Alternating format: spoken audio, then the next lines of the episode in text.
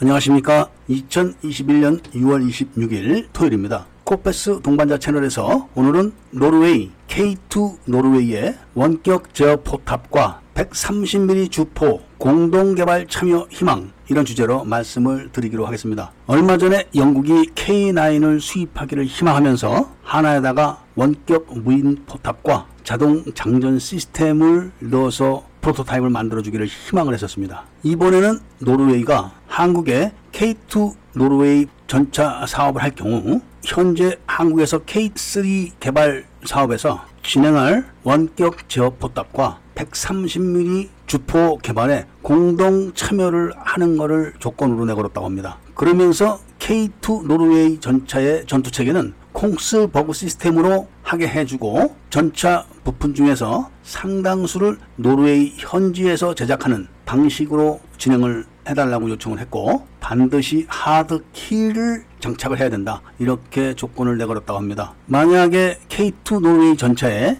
원격 제어 포탑과 130mm 주포 hard kill 시스템 이런 주요 장치들이 장착되면은 전 세계에서 최고로 성능이 좋은 전차라고 합니다. 독일의 Leopard 전차도 이런 장치들이 없다고 합니다. 현재 노르웨이가 교체를 희망하는 전차 대수는 쉰두 대뿐이지만 유럽 전체가 전차를 지금 교체해야 되는 시기이기 때문에 전차 수요량은 엄청나다고 합니다. 그렇기 때문에 미국까지 지금 참가해가지고 경쟁이 치열하기 때문에 폴란드도 K2 전차를 수입할 것처럼 하다가 지금 중단된 상태입니다. 시간을 보고 있는 거죠. 그런데 노르웨이가 K2 전차에다가 이렇게 조건을 내건 겁니다. 한국은 최근에 특수강 방어 장갑을 자체적으로 개발했기 때문에 K2 전차 전반적인 방어력에는 문제가 없지만 노르웨이는 하드킬 장치를 장착을 요구를 한 겁니다. 이 하드킬 장치는 한국군도 채택을 하지 않은 장치로서 아직까지 K2 전차에는 하드킬 장치가 장착된 경우가 없습니다. 노르웨이는 당장에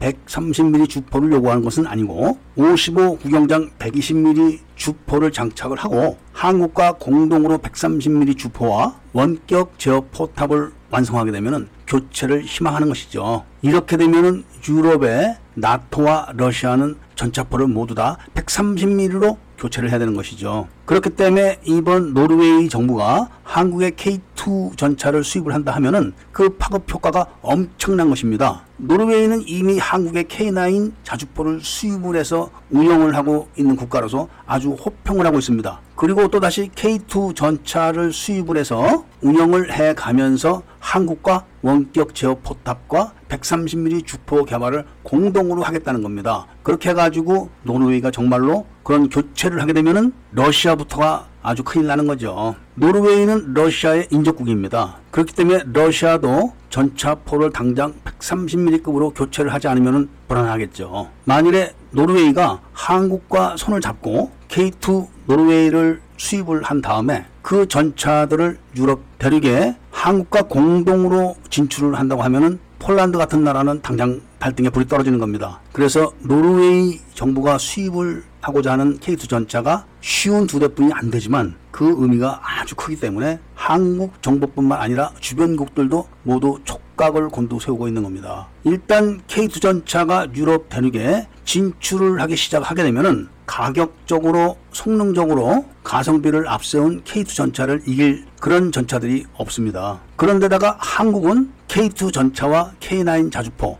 그리고 하나의 레드백 장갑차 이런 기갑 기동 장비들이 라인업을 형성하고 있는 겁니다. 모두 다 성능은 아주 우수하지만 가격이 준수한 그런 무기체이기 때문에 한번 밀고 들어가는 교두보만 완성되면은 당장 전차를 교체해야 되는 유럽 대륙의 모든 나라들이 대거 동참할 것이기 때문에 독일도 막 놓을 수가 없는 겁니다. 아직 현대나 우리나라 정부에서 어떤 대답을 했다. 또 어떤 대응을 했다. 이런 보도는 없습니다. 노르웨이는 생산 라인이 크지 않기 때문에 쉬운 두 대 전차를 수입하게 되면 생산 라인을 세 군데로 분산한다고 합니다. 노르웨이는 한국의 풍산에서 다양한 탄약이 생산되는 것을 잘 알고 있고 그런 시스템을 이용해서 한국과 협조해서 다른 나라에 그런 탄약 체계를 공급할 수도 있다고 하는 이야기를 내놨다고 합니다. 그런데 노르웨이는 유럽에 있지만 대평원을 갖고 있는 나라가 아니라 한국과 비슷한 산악 지형이 많은 나라입니다. 그래서 산악 지형에 맞게 개발된 기동성이 좋은 K2 전차에 대해서 아주 좋은 평가를 내리고 있다고 합니다. 그런데다가 노르웨이하고 폴란드는 방산 협력을 잘 유지할 수 있는 시스템을 갖고 있는 나라라고 합니다. 그래서 노르웨이는 K2 전차의 전투 시스템을 콩스버그가 가지고 있는 전투 시스템으로 교체를 원하는 것 같다고 합니다.